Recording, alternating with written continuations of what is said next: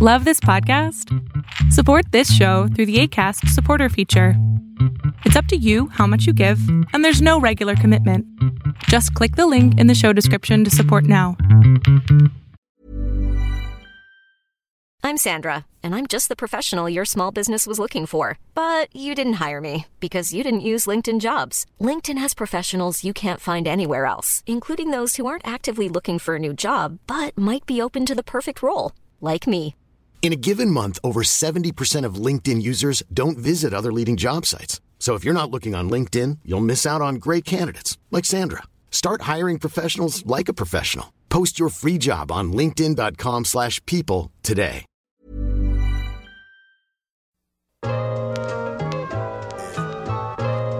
And so it was written. And after all these things, I saw another angel come down from heaven, having great power, and the earth was lightened with his glory.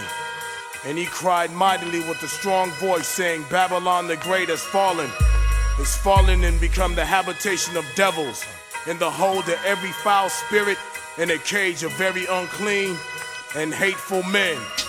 Yeah. What you see is what you get now. Xzibit never wait around for no kick down. Got my own shit loud, shot heard around the world.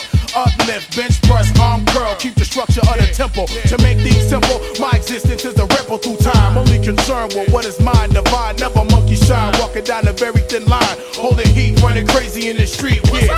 Plus the company I keep putting overtime while you oversleep. Don't wanna see none of this evil I speak around the atlas. From the rata, the super actress. You all get clotheslined and pinned to the mattress all day, every day, every which way. Who said you can't have your cake? You need it too, kid.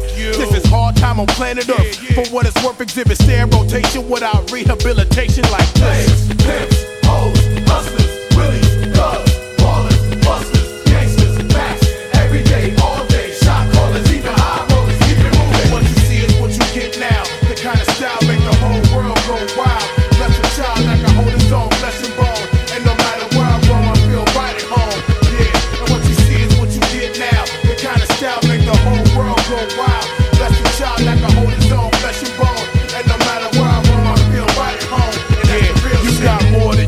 for. Hit the floor, I pull a fast one and let you know today can be your last one. Black, take your breath like an asthma attack. Just a slave like Flavor Flav. You're blind to the facts, Mr. X to the Z. The Liks and King T. Guaranteed to bring the house down naturally. Niggas knowing no limits like Master P. Making you motherfucking bastards see. A, a whole different breed of MC. Yeah. Realize it's you against me. Catch a 360 degree roundhouse to the mouth, right? And like the sun, make the hot shit shine bright. I'm feeling like my whole life is a green light. Never turn red, cause I strike like a rattlesnake. Lock like a dread. Niggas wanna bump heads, but they better off dead. Came crashing through the door like the feds. Bring it. What you see is what you get now. The kind of style make the whole world go wild. That's a child like a hold his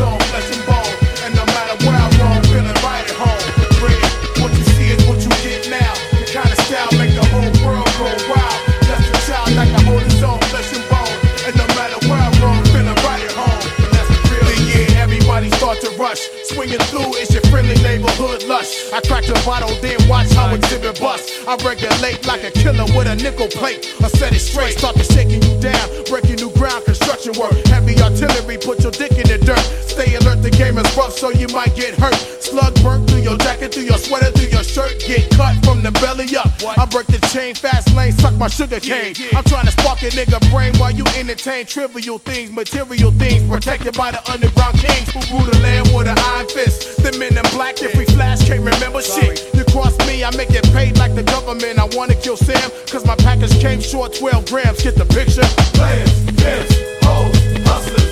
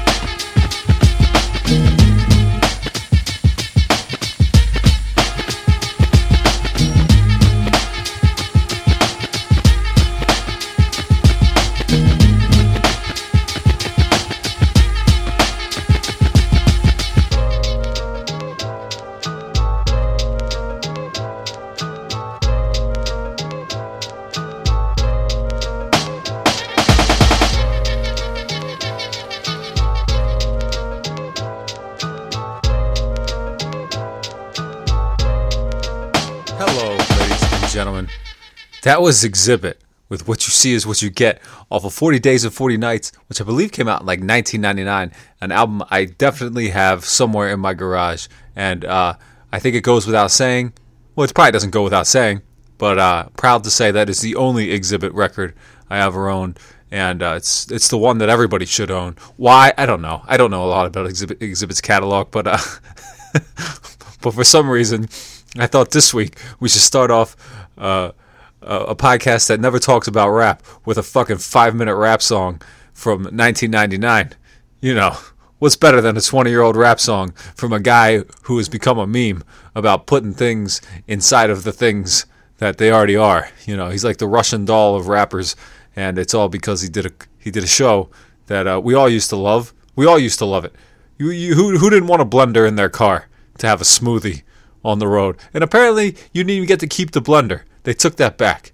And, you know, I'm, I'm, speaking in all hypotheticals. Depends on what you wanted to do with your car. Xzibit would make it so you could do what you wanted to do with your car with some guy from the shop West Coast Customs, right? Man, did I lose anybody here? I think you're all with me. If you're my age, you know exactly what I'm talking about. If you're not, well, I don't know. If you're too young, I apologize. If you're too old, well, then you missed out. You had the opportunity to see Xzibit pimp all of our rides, and we all want him to pimp our ride, but he never pimped my ride.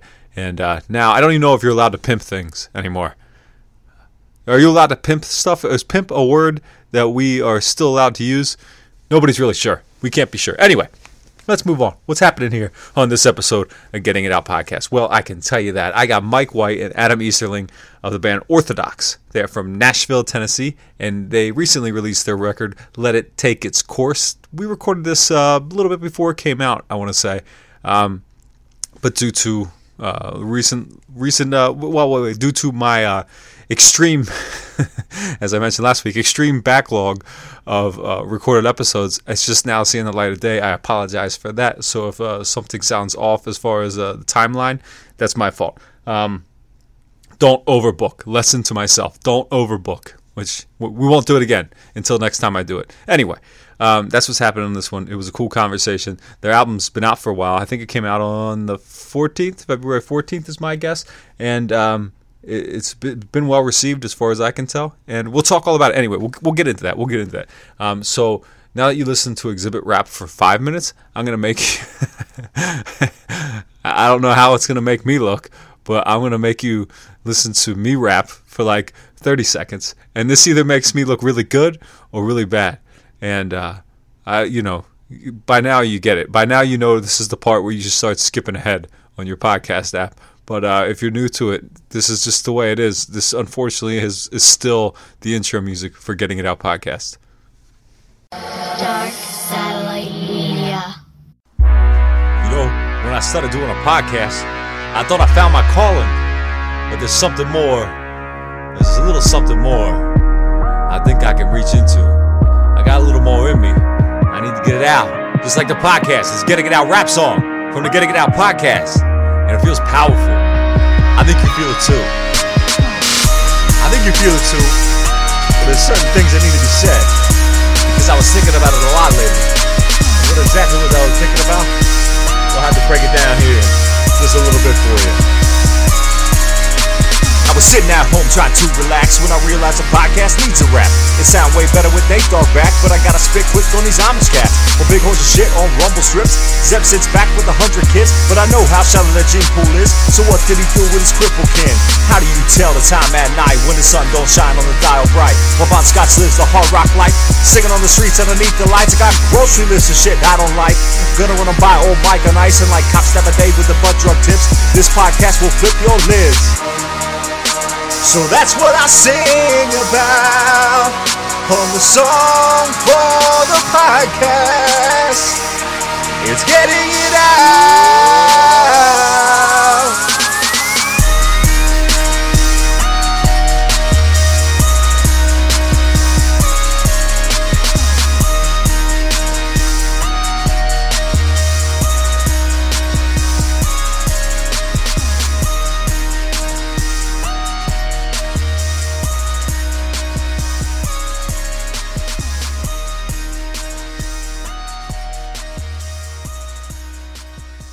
Think if I had to put money on it, most people would say that Xzibit was the better rapper between us.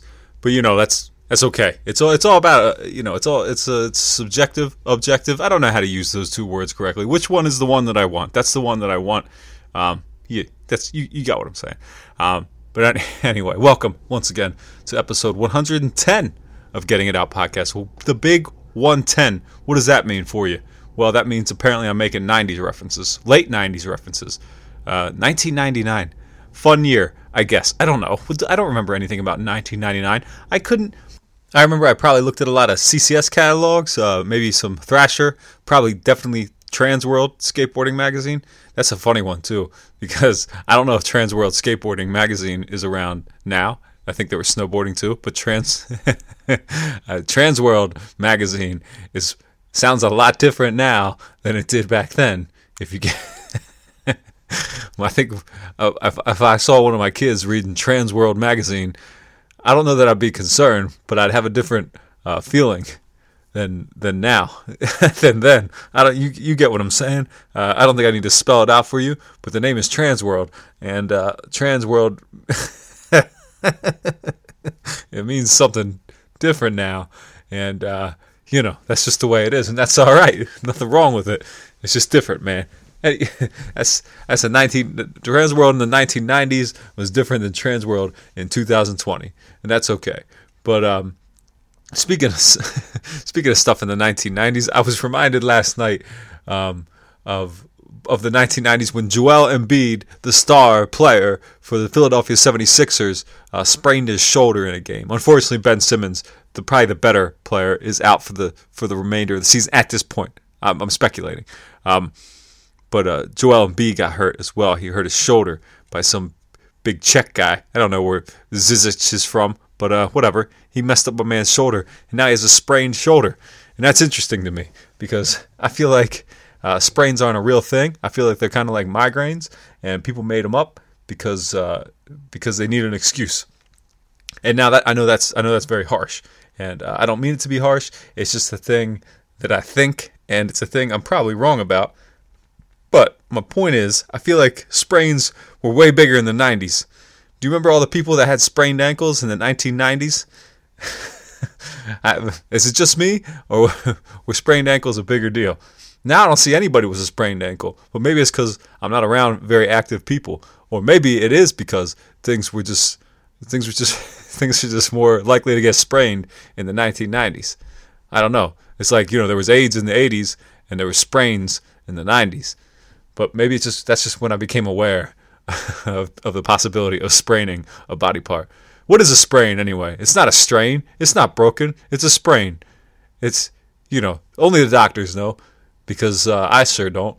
But well, that that makes me think about like all right, maybe sprains have been around all this time, and maybe they still uh, persist to this day. Obviously, my man Embiid just had one last night, and uh, I guess it goes on for longer. But I remember when I used to think that things just started like just because I just became aware of them. So like I think a lot of things started in the 1990s. Uh, the the biggest of which is uh, I'm pretty sure that recycling didn't start until the 1990s.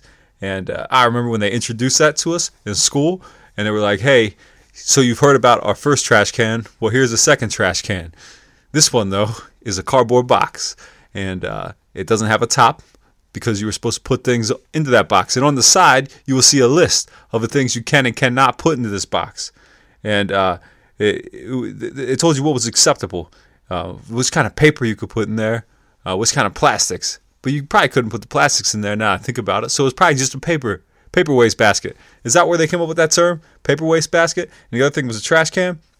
Not very sure, but this box it was square it had no top, and it had a list of things you could put on it. But like you could get, you could be like expelled from that box, not expelled from the school. You could be not allowed in that box if you say had a had a staple in your piece of paper, and uh, that was ridiculous. It was a lot of a lot of anxiety to to to throw something away, and I think. Uh, I think that's that's that's that's how we got here. That's how we got to this point that we're at in 2020, where all these adults my age are anxious about everything and we're freaking out. Maybe because you fucking introduced recycling to us when we were kids and we didn't know which basket to put a fucking trash piece of paper in. We had to make decisions on the fly. It was embarrassing.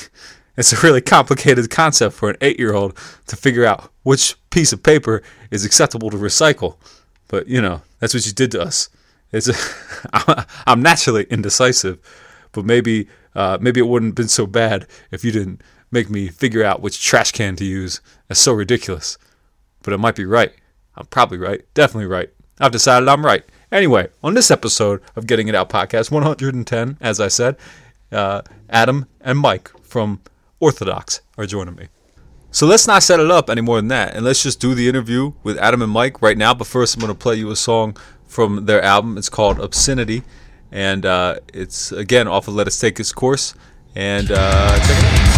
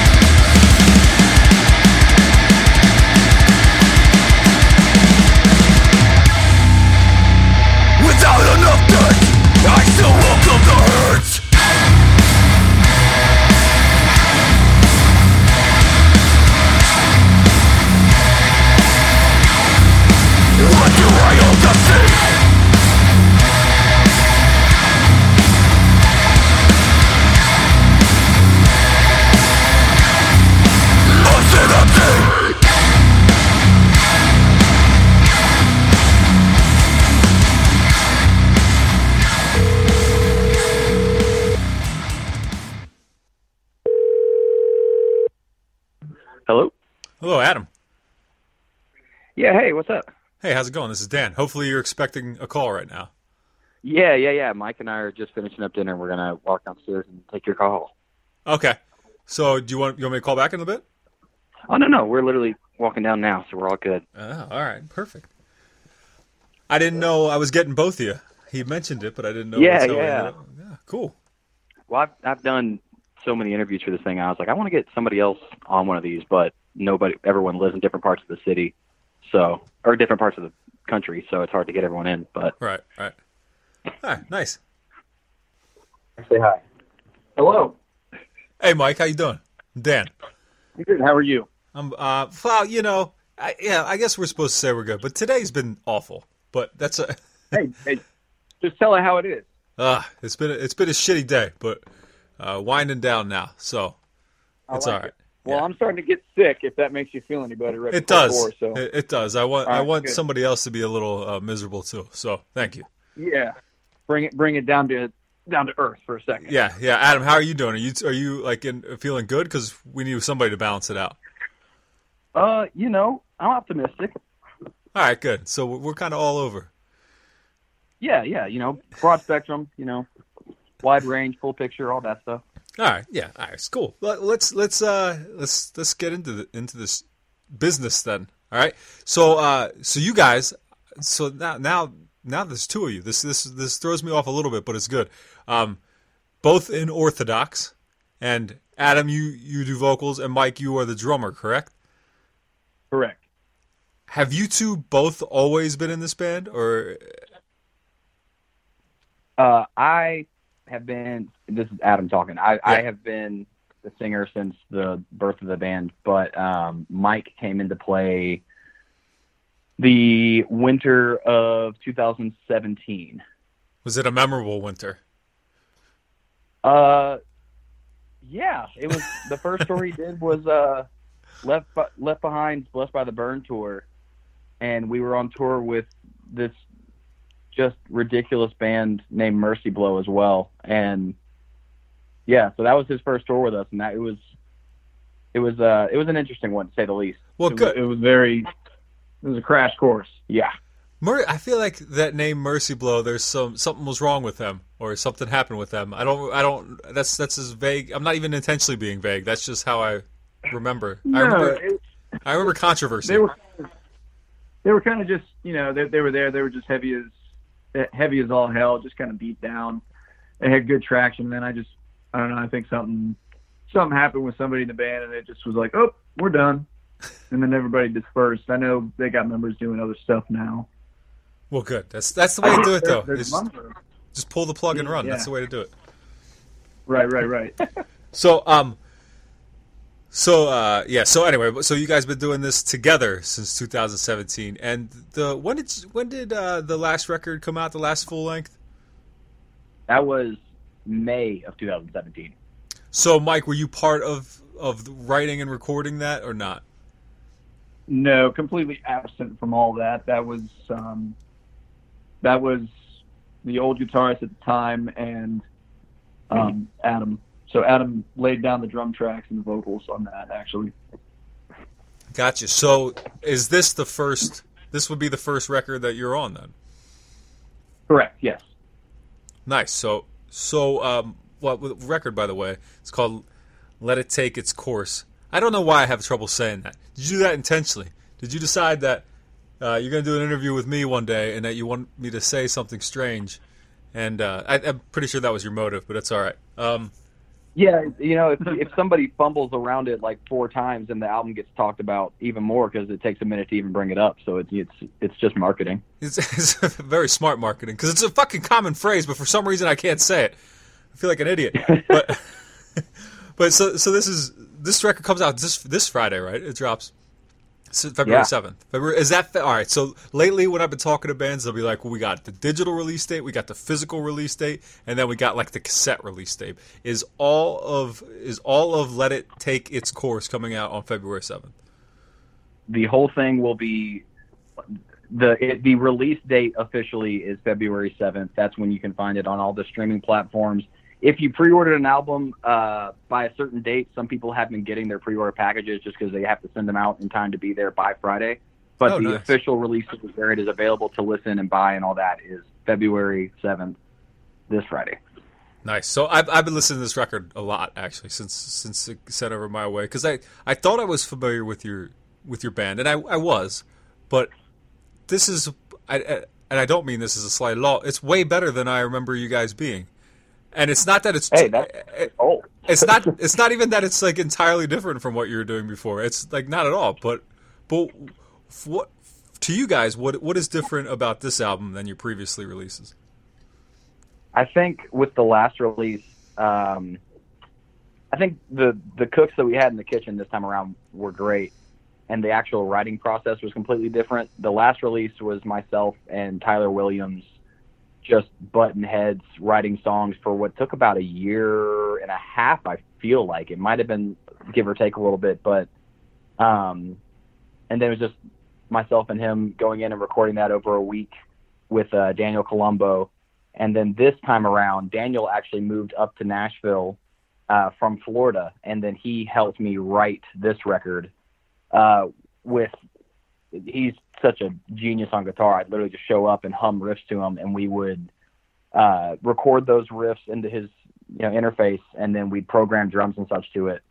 And I think having Mike on the record honestly sets it apart a lot more because I was able to write drum parts on a computer that I couldn't play, and I was like, "Sorry, Mike, you'll have to deal with that." and he actually came through and nailed those parts on a level that I couldn't play. So I think that has a lot to do with it. Is we were able to bring in a different style of execution and aggression because of the members that we had on this album, and we also just were more experienced in writing this style, whereas the first time around was a big leap from the old sound, but this one was taking the sound we'd established and just kind of pushing it a little further. So we were a little more familiar. Yeah, and we had a little more, um, a little more insight on riffs uh, because Dan wrote a lot of it, but our current, you know, full-time guitarist Austin, he put a few songs in as well, and his riffs.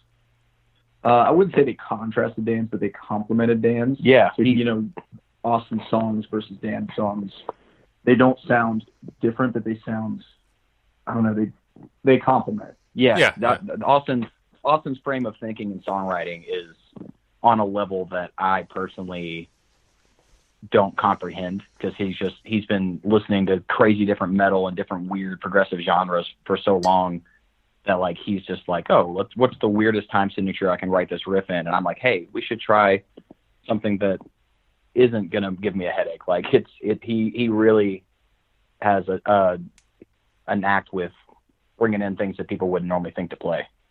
Yeah, and I, I, I can appreciate it because I, like we're talking about with the time signature changes, just specifically this part is uh, like I'm cool with that. I, like the way you guys are doing, I- I'm cool with. But like, you know, and I know everybody references Meshuggah as like the the band for that that type of that type of shit where you know crazy you know, whatever. They, what's that word they made up for Meshuggah? Polyrhythms. I know that's not a real word.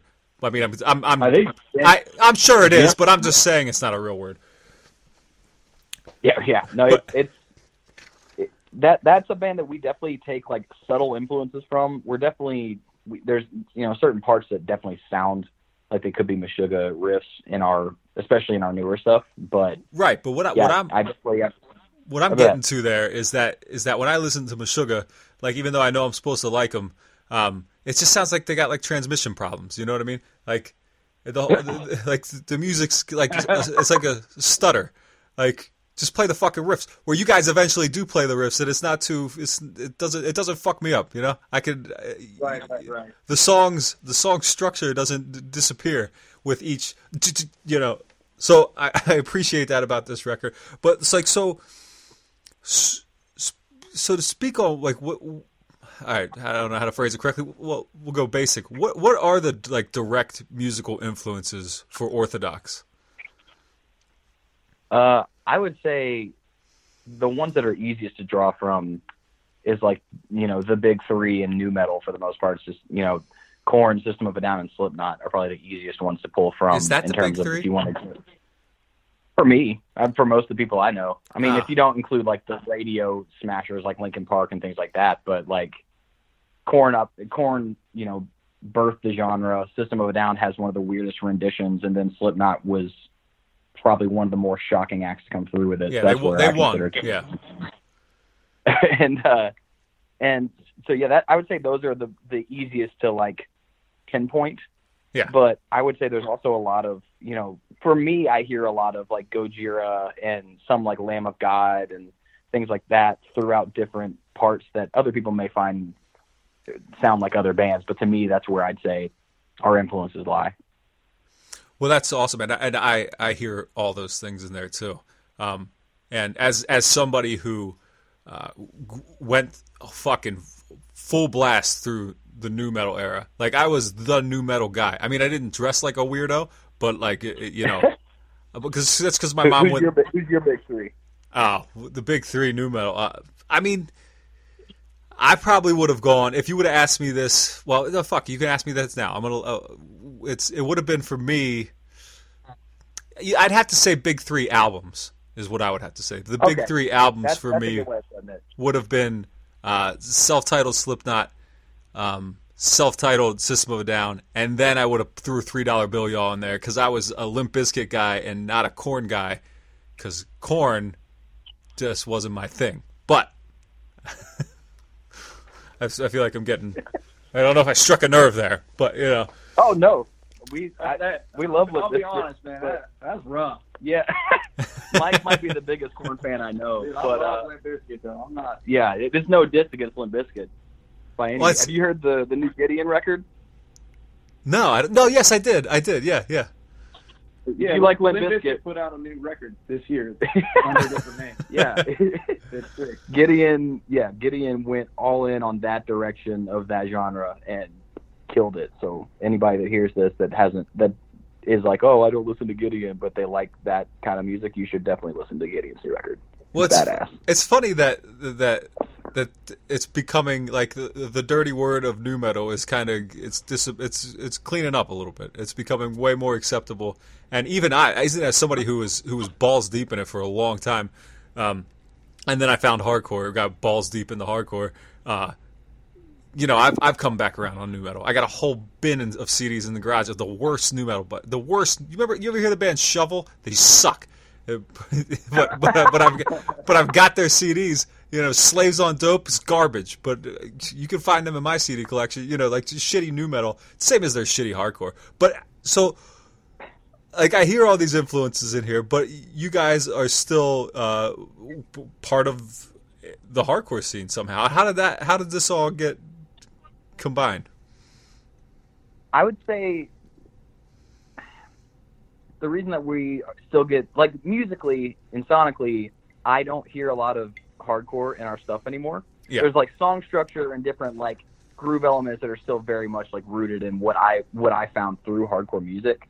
But I think it's just because Orthodox started off as like a hardcore band. Like we wanted to sound like Foundation and things along those lines. And uh, the original music that we wrote, you know, between our first couple of releases were very much like metallic hardcore.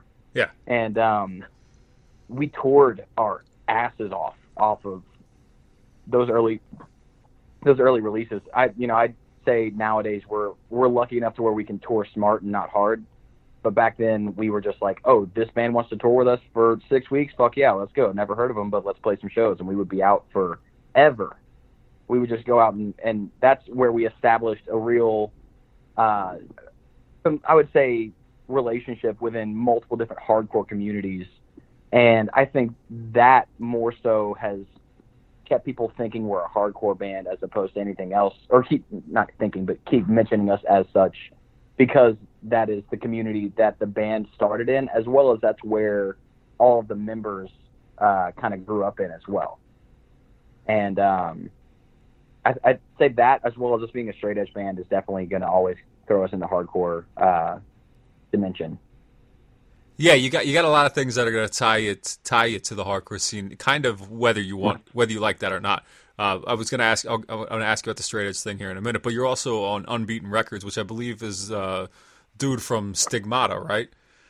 Yep, that's Buddy. Yeah, so so like you know that that's that's uh you know I, I I'm not well if I'm being honest the only other album I know that came out on Unbeaten recently was All Out War, who also isn't a hardcore band but totally lumped in with hardcore. Like whether Yeah. they want to be or not, they are a hardcore band, but it has nothing to do with the way they sound. So I think that's just because All Out War is lumped into that because so many hardcore bands just want to be All Out War. yeah, yeah, That's I think that's why they're considered a hardcore band is because hardcore kids just worship the ground those guys that Mike Score walks on, and I mean they keep putting out some solid riffs, so I don't blame them. But yeah, yeah. yeah, I definitely agree with you there. Well, so so is, does that feel like a does it feel like a negative thing to be uh, kind of attached to hardcore? Because I really don't think you're going to be able to sever that, and I, maybe you don't want to. But uh, d- d- is that a negative thing to you guys at all, or is it just more people to play to? Not to me. No. Yeah. Um, and I'm speaking because, you know, I joined when that sound changed. Yeah. You know, the first time I ever saw Orthodox, they were on tour with, uh, fucking what, what was it? Rotting Out, No Bragging Rights, and the Beautiful Ones. That was the first time you saw us. Mhm. Wow. Yep. And I watched outside because my local band was I was breaking down drums. Wait, None which of band did you were you playing at? The Beast in His Image. You played that show? I swear to God. Why have we never talked about this? Because I don't care. well, I don't want to talk about it. I'm into it. It's ancient history, man. Let it go. Anyway, but I don't know. No, it's not a bad thing. I feel like there's a lot of big ass bands that are tied to hardcore. You know, you got like Turnstile. Yeah. Everybody's always gonna refer to that band as a hardcore band, and I don't know. I I guess they are, but that that band's just like a They're like an alt. they're like an alt rock band. funky, just fun ass band. Yeah. But like when they play the old songs, you know, people start beating ass. Right. So it's like Yeah. I don't know. It's just I figure when you start from somewhere, you're not going to ever get away from that, unless you completely change your entire sound Yeah. and lose a whole Demographic. a whole demographic. But you have so many people that are into hardcore that love, you know, love Meshuggah and Gojira and all that stuff. So yeah, Yeah. it's one of those things where like we we definitely I don't know, like I book most of the like smaller hardcore shows in Nashville and we all play in our own, you know, more hardcore type bands on the side as well.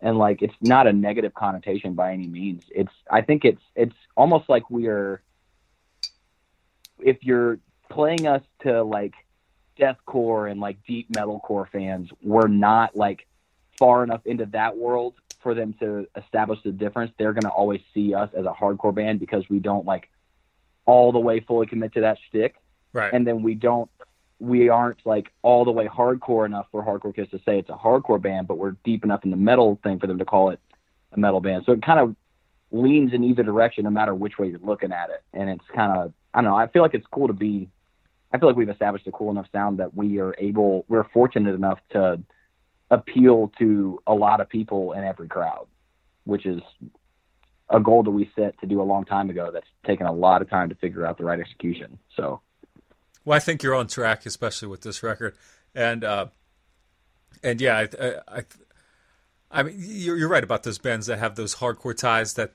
they they don't they don't sever them, they don't need to sever them, but but a lot of them have gone a long way uh, as far as their sound. I mean, look at Code Orange, that band. I don't even know what they sound like at this point, um, but it doesn't. To me, it doesn't remind me of anything uh, related to hardcore, but yet they're still somehow considered a hardcore band, which is fine. I'm not. I mean, these are all just the the stupidity of genre tags, right? I get in these conversations with people about this all the time, especially bands like Yeah. yours who fall into the not fall into the cracks, who exist in the cracks uh, between all these other things, and uh, I think most of the time it's it's beneficial.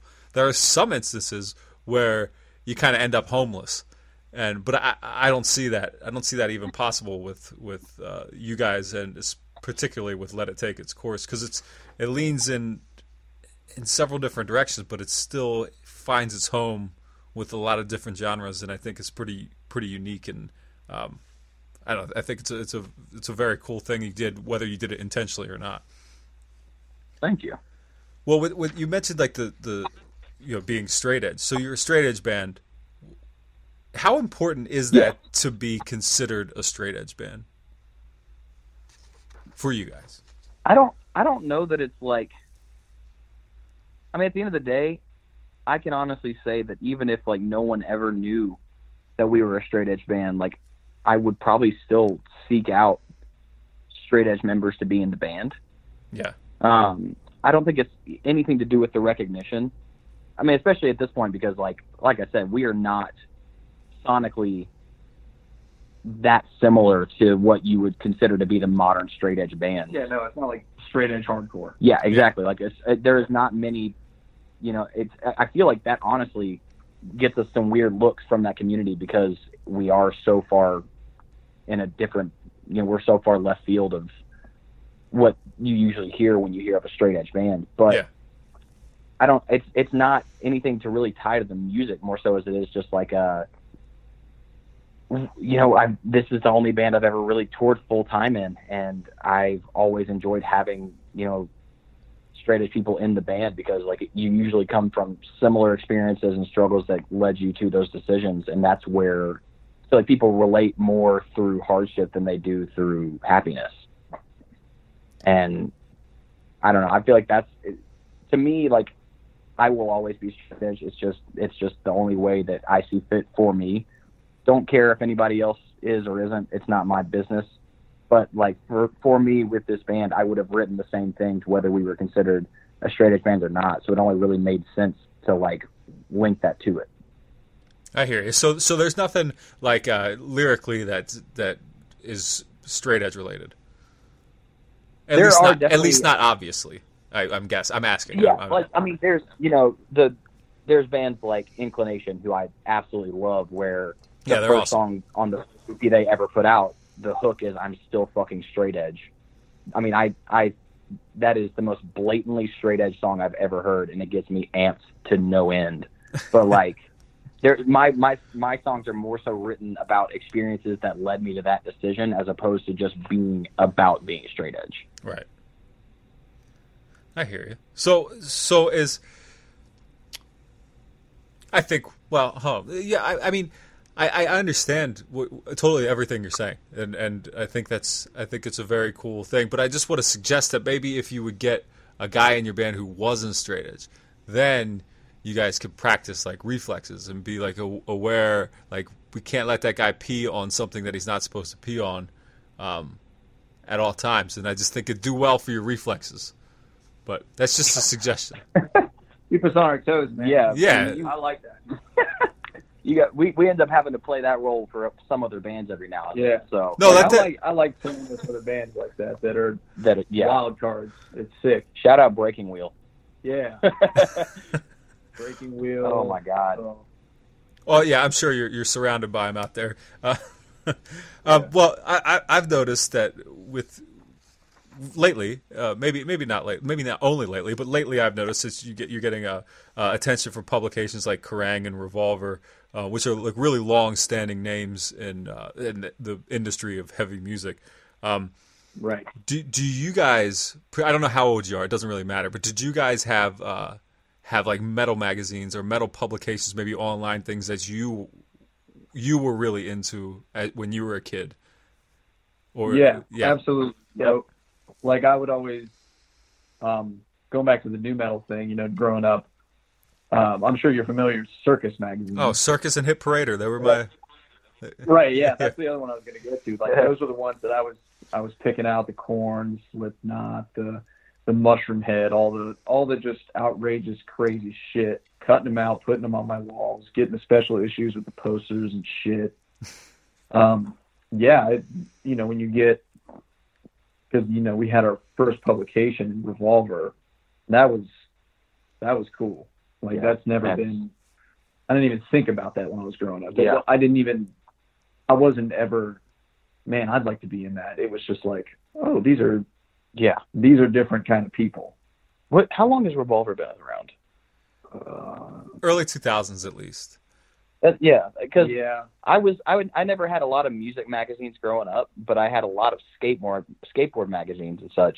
Yeah. So like, I feel like I saw like an ad for Revolver or something in one as when I was younger, and then Revolver was coincidentally like the first of that kind of magazine that I really started paying attention to.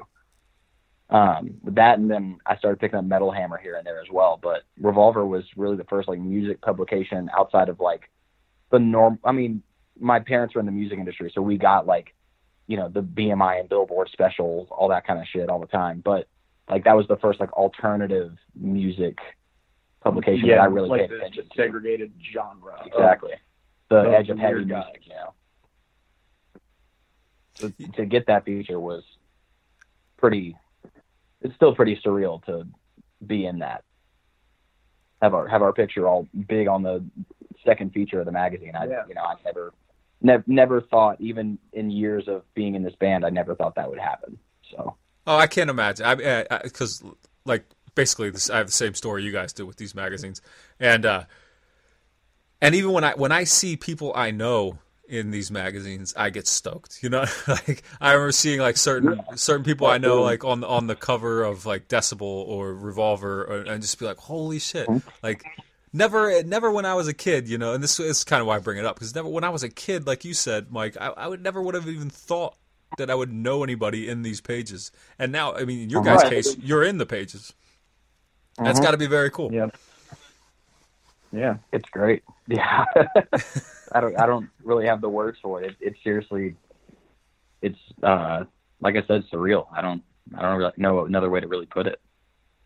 It's like a goal that I didn't realize I had was accomplished. Nothing really that you'd like think about You're like, man, I want to put out this record, or like, oh yeah, I want to press it on vinyl, but not like, oh, we're in this magazine. Yeah, because like we've gotten we've gotten like nods and features, and I think Revolver had even covered. Maybe they even helped debut something. I don't. Regardless, we we've been featured on different websites like Metal Metal Injection and things like that with the last record. So like we had gotten a fair amount of nods from bigger publications online.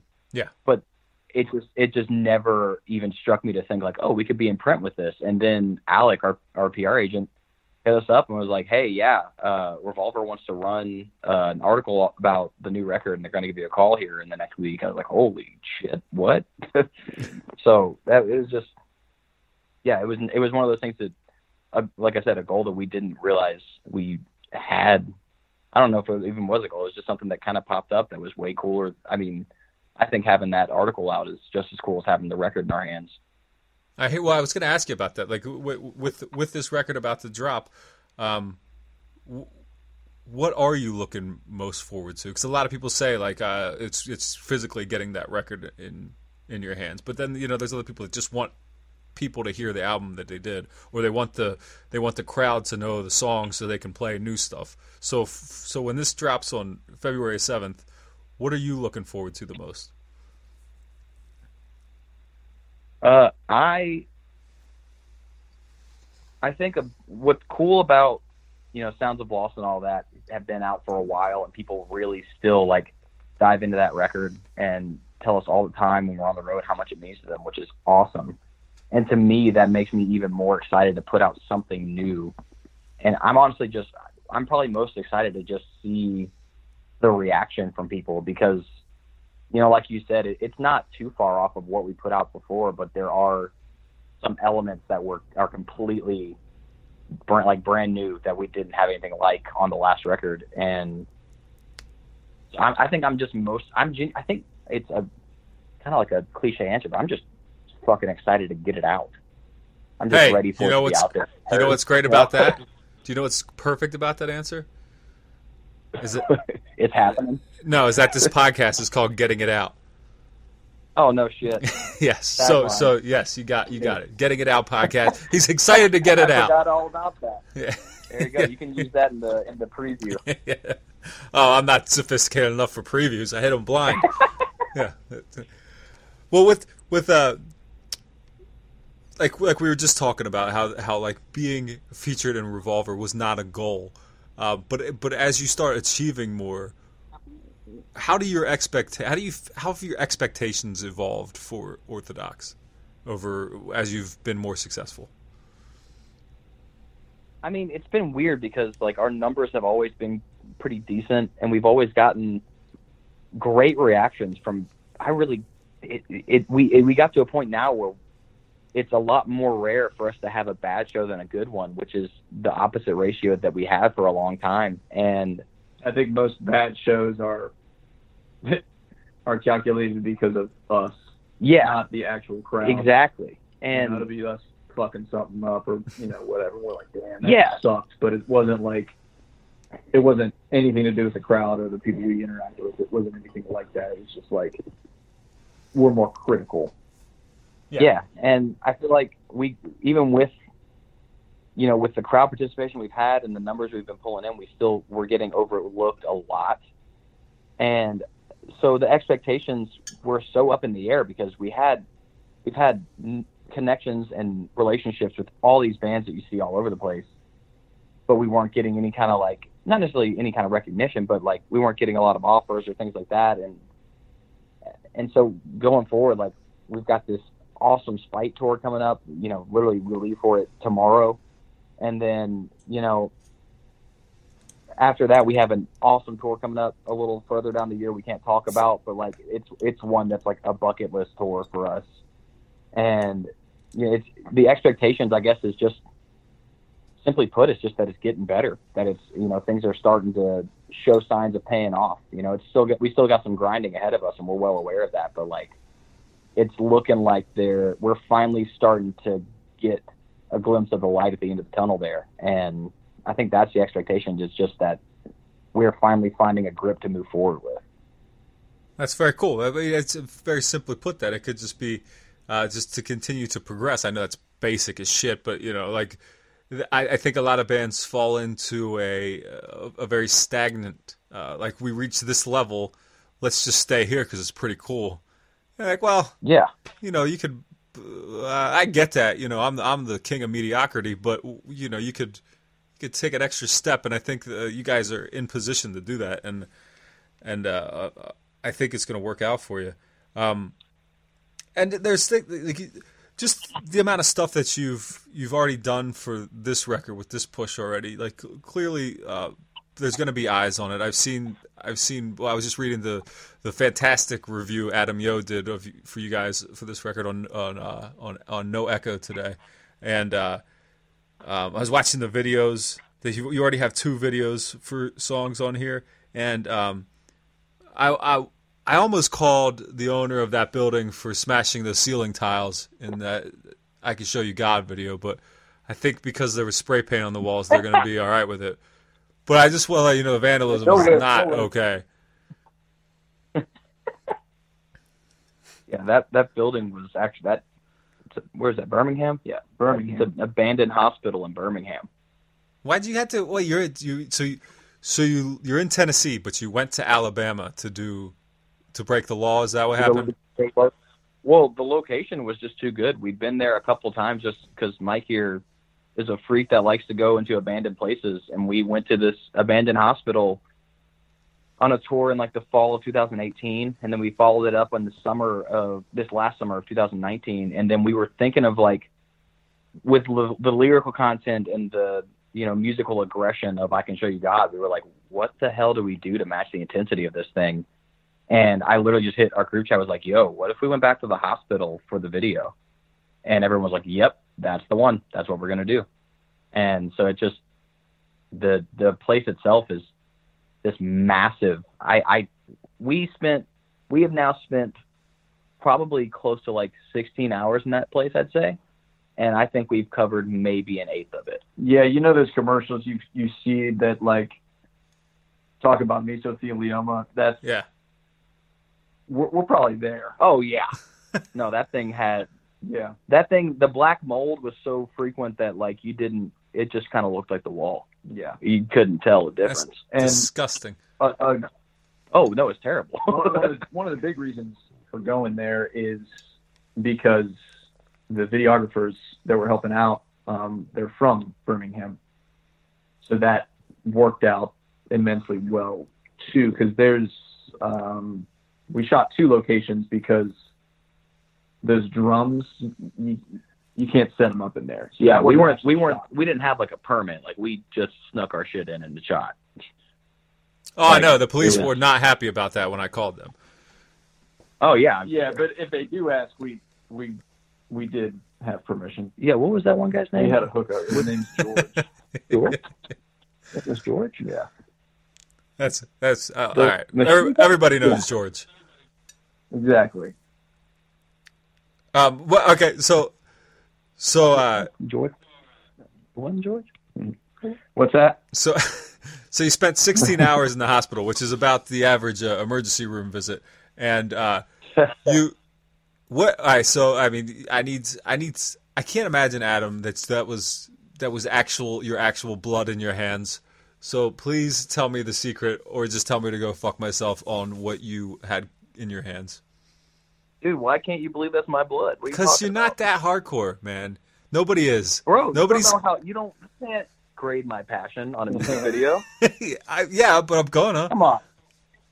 Well, shit, you're right. It's just chocolate syrup, red food coloring, and water, Hell yeah.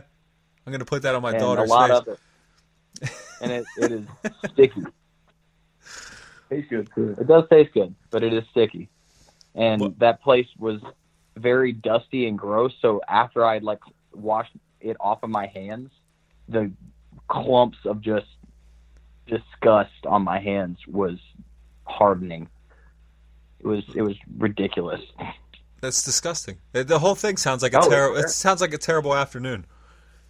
It was a bad day. It was a Let's yeah, no, that's a good way to put it. But the footage couldn't we, you know, like it was worth it in the end, you know. Well, is Nobody that ever never you never hear like, oh yeah, we had like the easiest and funnest time ever making this music video. Like if you ever hear that, chances are the video probably sucked. But like that, they're not easy things to make, and especially you put it was middle of summer and dumb hot in there, and there was different people who lived in the hospital that kept showing up, and like that was always kind of paranoid, like made us very paranoid. And there was a guy that lived there named Dimitri, and his name wasn't actually Dimitri. He just found a name tag from the hospital, and that's what he went by. That's a good move. yeah, yeah. But I mean, it was like like you said, it's it wasn't like it wasn't a good time, but that's like one of the cooler stories that I think we'll probably ever have in terms of how we got shots done. Well, good. I'm glad I asked that. And uh, do you have do you have plans for more videos for this record, or is or are these two it? Uh, it's not for certain yet. We've Right. talked about maybe coming back and doing one. It just kind of all depends on what happens next, I guess. Good. Well, all right. So I wanted to ask you. Uh, I, I've been on here for a little bit. I'll let you go shortly, but I want to ask you. Um, uh, uh, visually, uh, the the art for for this record, and honestly, for for all things that I've seen Orthodox, you guys kind of well, not all things. This act, this record and the last one, it seems you have like kind of a almost a minimalist. Um, style when it comes to the art. Is it important? And I wouldn't say it's all the same, but it's but it all si- seems to kind of be within a theme, a very uh, high contrast. I don't know. Is is is that is that continuity? Continue? Is that a fucking word? Is that a whatever? It's, is everything sp- continuity? Yeah. Nobody say that's stupid. Continue doesn't sound like continue. Why do we say continue? You, you know what I'm saying? Uh, do- does the is the art intentionally this you know similar for each release? Uh, yes. I mean, Let It Take Its Course, the title itself is literally a lyric off of our song Panic from Sounds of Loss. Oh, okay. Like there's a know. continuation, even lyrically throughout different songs. There's a lot of different throwbacks to key phrases from the last record, but put in a different context. So it's telling a different story. So when, you know, with Sounds of Loss specifically, there's a lot of like things coming back up so that fam- familiarity builds and makes the climax hit harder and all that kind of thing. And it was kind of the same formula with writing for this one. And so it only made sense, especially when we started making, like when we really started getting the songs out, and I realized how much darker some of the stuff was than the last record. It kind of just made sense to like, if the the title itself was going to be a continuation, then we should just flip the script and instead of doing you know black on white, do like an off white on black, and that's kind of where that idea came from. But in terms of the actual theme, the artwork itself, um, that was Trey Myers. That was our, our he does merch for us on uh, on the road as well, and he's did a couple of designs for us, and we, I don't remember. So my original idea for like what I thought would be cool for the album art was inspired by this guy named his, on Instagram is John Weldon Wood Art.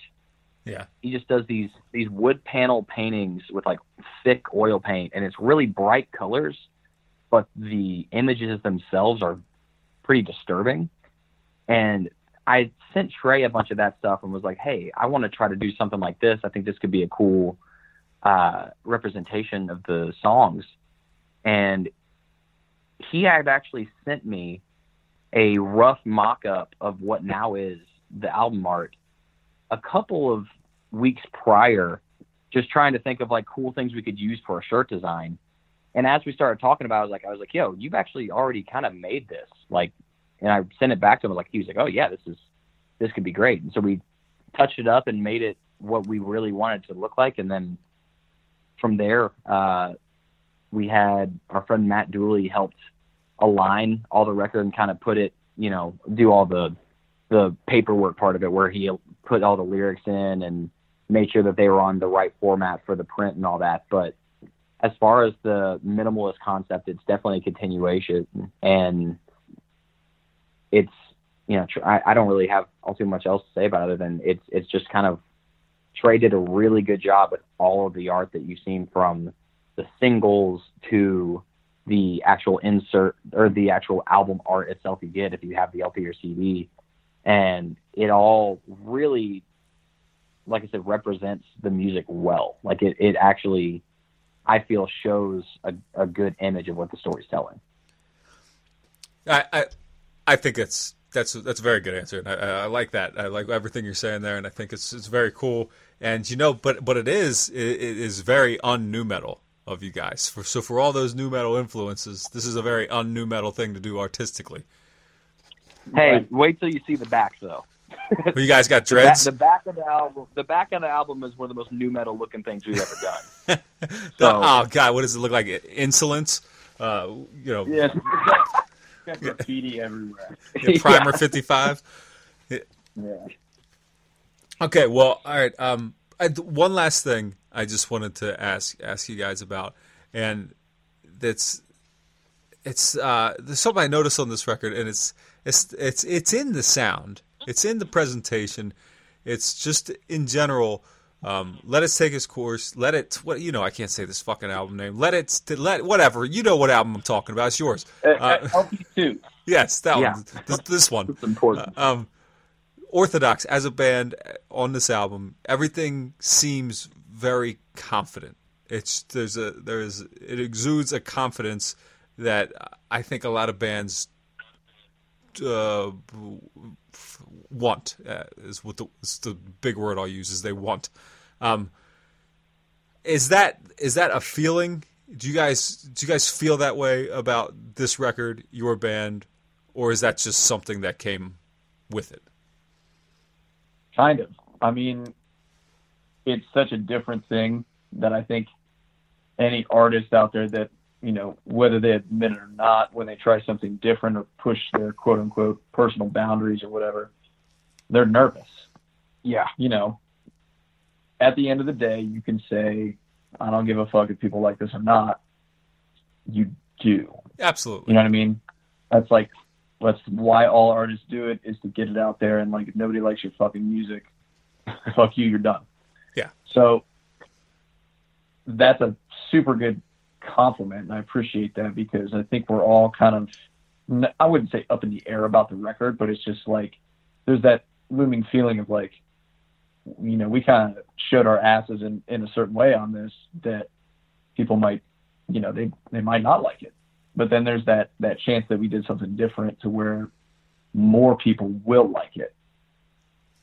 Yeah. Yeah, it was definitely it's a calculated risk, but it is it definitely feels like a risk. Right. And you know, it's you, especially with a follow-up record, you know there's going to be a, pretty big handful of people that are like, "No, I like the first record better. This one fucking sucks." Blah yeah, blah blah. it's the sophomore slump. Yeah, and you know, I fully expect to hear people say that they like the other record, you know, more. And though I think they're completely wrong, I you know, it's just going to happen. But the confidence itself, I think I I don't know if it was really a confidence or if it was kind of just like a fuck it We're kind going of thing. for it. Like Yeah. a like a, Honestly, we just want we just wanted a riff. Yeah. that- that's it. It, It- it, it doesn't matter. it- I feel like the product that we put out is, I mean, it, unless we were going to just make Sounds of Loss Part Two literally and just like rip the exact same bullshit, then like I feel like this is really the only step forward that we could really take and it make any sense. You know, I feel like anything else would be either stale or falling backwards because I don't know. I feel like Sounds of Loss itself to me, I mean, when we put that out, Tyler and I literally were like kind of past it. We were like, you know, we've been busting our asses. It's not really getting us anywhere. If this flops, it flops. We love the songs. If it doesn't do well, it's fine. We'll break up. It's not a big deal. But then it, you know, it did really well, and so I think it's it's it's one of those things where now we've already taken those first initial risks to establish the direction that we want to head and now it's just making sure that the the way that we go isn't in baby steps Like it's there needs to be a notable change for it to be any real progression. And I think that's what I think that's what we're talking about with like showing our asses is like there's definitely some songs on here where there's some parts that like we deliberately did things in ways that other people didn't execute because it was a kind of against the formula, you know? Right.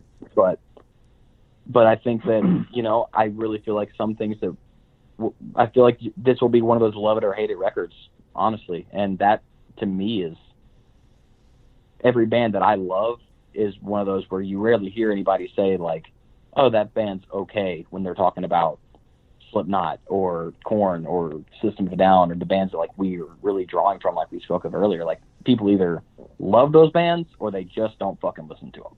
Right, right, right. And so I kind of feel like I'm hoping that's kind of like the vein that this record falls into. Is the people who listen to it really love it, and then if people don't listen to it because they don't like it, whatever, that's on that's their thing. But yeah, I feel like the confidence itself is just a a matter of knowing that the second album needs to be a progression, and we had to take the leaps and bounds required. And you know, luckily we had a team that can truly execute the risks we were taking to a to an extent that I don't think we could have done on the last album.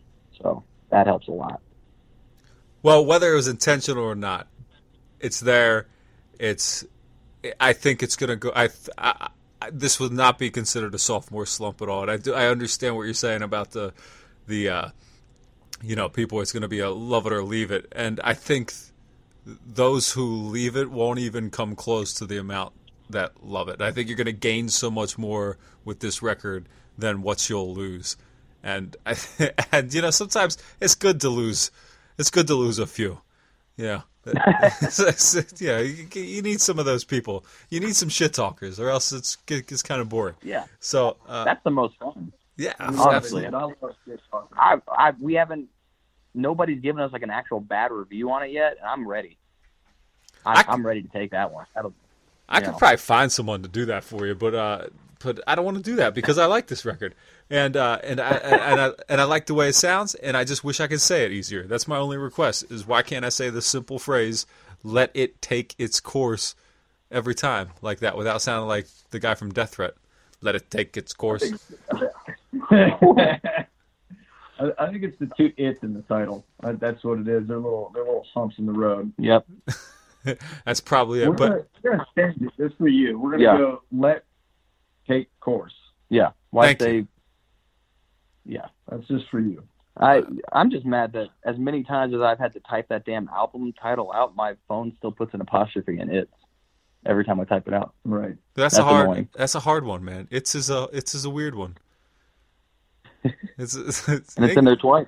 Yeah, yeah. It's the, the English language is very difficult, um, especially as somebody who's been speaking it my whole life. It's it's a pain in the ass. Yeah, Uh, that's the hardest part of our band is the English part. Yeah. Yeah, you should do. Uh, I don't know. I, I don't know. I'm, I'm I'm out. I'm out of I'm out of stuff. I'm done, guys. I'm fried. Thank you for Rain to dry. yeah yeah. Thank you thank you for for talking to me for this long though. I appreciate it. Uh, Mike, I'm glad you were here. I wasn't expecting you, but I'm glad you joined us. Adam, thanks for doing it. Glad Mike, thanks hear for doing it. I'm glad I'm. Yeah. Hell yeah, man! Expect, excited to get it out. Hell yeah, saying it again. That's this is you earned it. All right, guys, thank you. Um, uh, wait, wait, let's do one one more thing. You're going to be on tour, uh, like you said. You're leaving in a couple days. This will probably come out while you're on that tour. So you're on tour with who? Okay. Uh, we are out from February 6th until the end of March with Spite, Varials, I Am, Unity, and Dealer. Nice. And is that a full U.S.? It sure is. All right. Well, um, otherwise, where can people find the? Where are people going to be able to buy the record? Uh, you can go to orthodoxtn.com. TN is in Tennessee, and that's where you'll find all of our tour dates. There'll be ticket links on there, as well as any old merchandise from past tours. And then there's uh, spots you can click that'll send you to the label store with Unbeaten, and that will be where you can purchase the record itself. And on tour. And also, yeah, please, for the love of God, buy it from our table. All right, guys. Thank you. Thank you very much. I appreciate you doing this.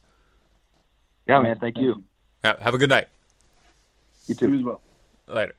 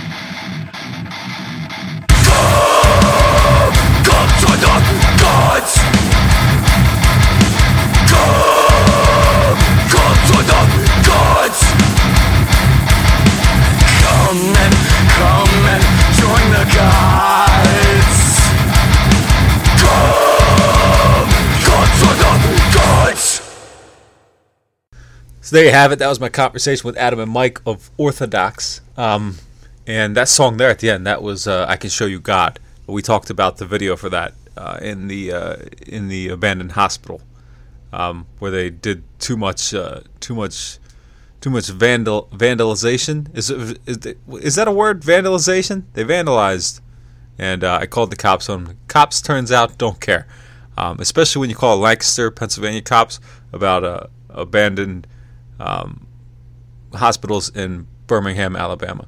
But you know, whatever. I tried. I did the Good Samaritan thing. It's not worth it. Uh, don't do that, okay? It's just a little insight for all of you.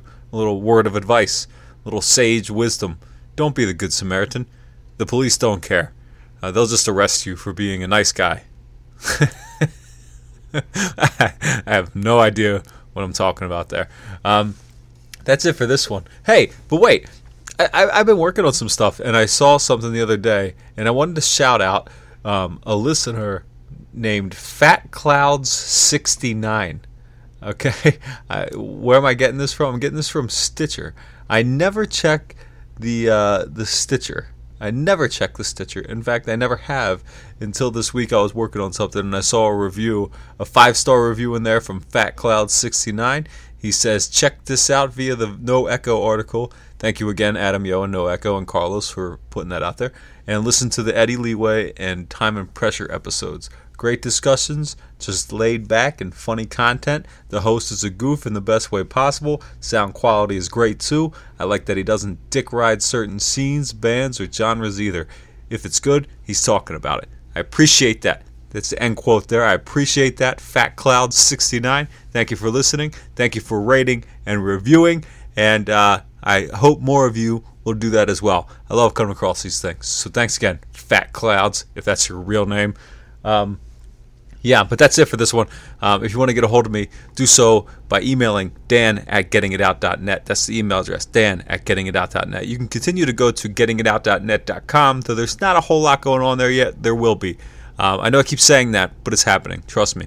Uh, Instagram at getting underscore it underscore out underscore podcast and Facebook page www.facebook.com slash getting it out podcast. One last social media, Twitter at getting it out pod. Um, if you haven't already, check out Orthodox. Let it take. Let it take. Let it. The, the album is called "Let It Take Its Course." There we go. It's out on Unbeaten Records. if they came through your area or if they're coming through your area, be sure to go see them. I really enjoyed my chat with Adam and Mike, and I hope you did too. Okay, that's going to be it for this episode. Last but not least, I'm going to play a track from a band out of Toronto, Canada. The band is called Music Kills, and they're in the middle of recording their first album. They just finished the song, so they sent it in to Dan at gettingitout.net. The song is called um, Living Dead Blues. So here's Living Dead Blues by Music Kills. Check them out. Check out their album whenever it comes out. Thank you, Roy, from Living Dead or from Music Kills out of Toronto for sending in your track. If you or anybody else wants to send in more songs, please do. I love playing them on the show. And that's for this one. Check out Living Dead Blues again by Music Kills. Uh, and that's it. Bye bye.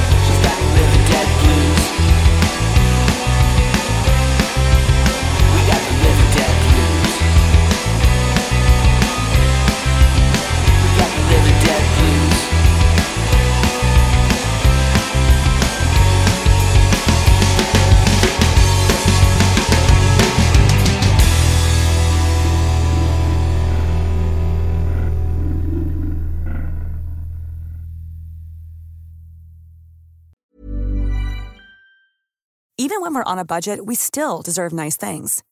Quince is a place to scoop up stunning high-end goods for 50 to 80% less than similar brands. They have buttery soft cashmere sweaters starting at $50, luxurious Italian leather bags, and so much more. Plus, Quince only works with factories that use safe, ethical, and responsible manufacturing.